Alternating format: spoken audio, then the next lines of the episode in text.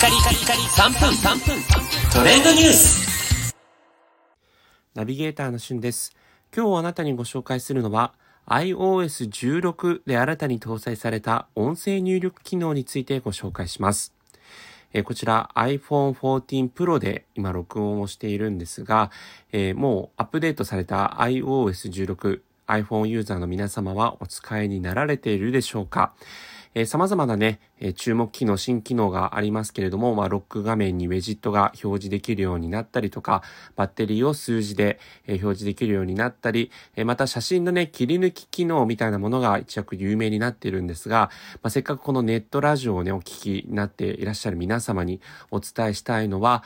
iOS16 から新たに搭載されたこの音声入力機能が凄まじいほど使いやすくなったというニュースをお伝えいたします。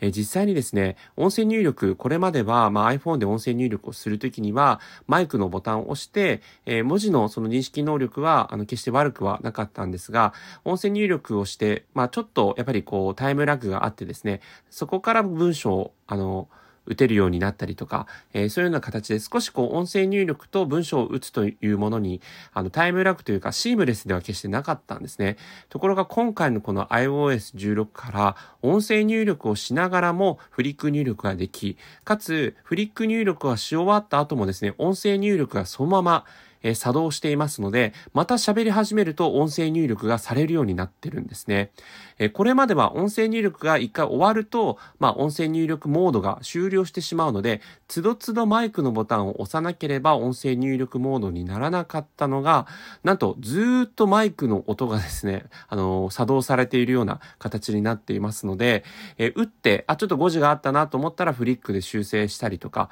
えそういった機能となっているのが非常にストレスフフリーになっているので、あの騙されたと思って音声入力、マイクボタンをぜひ、えー LINE なりメールなりの機能の時に使っていただければと思います。また今回の音声入力からですね、句読点もまあ自動認識でつくようになりましたので、えー自分でフリック入力をいちいちしなくても良くなりました。まあそこの正確性は必ずしも100%ではないんですが、まあかなり正確持って、えー当点を打ってほしいところには当点、句点を打ってほしい時には句点というようなところがありますので、えーそのあたりもご注目ください。ださいまたですね、あの、絵文字も一部この音声で入力できるようになったということでね、その辺のこう裏コマンドみたいなものは今後どんどんどんどん明らかになっていくんじゃないかなと思います。ということでね、音声というものに、えこだわりがあるというか、使ってみたい方、ぜひ音声入力試してみてください。それではまたお会いしましょう。Have a nice day!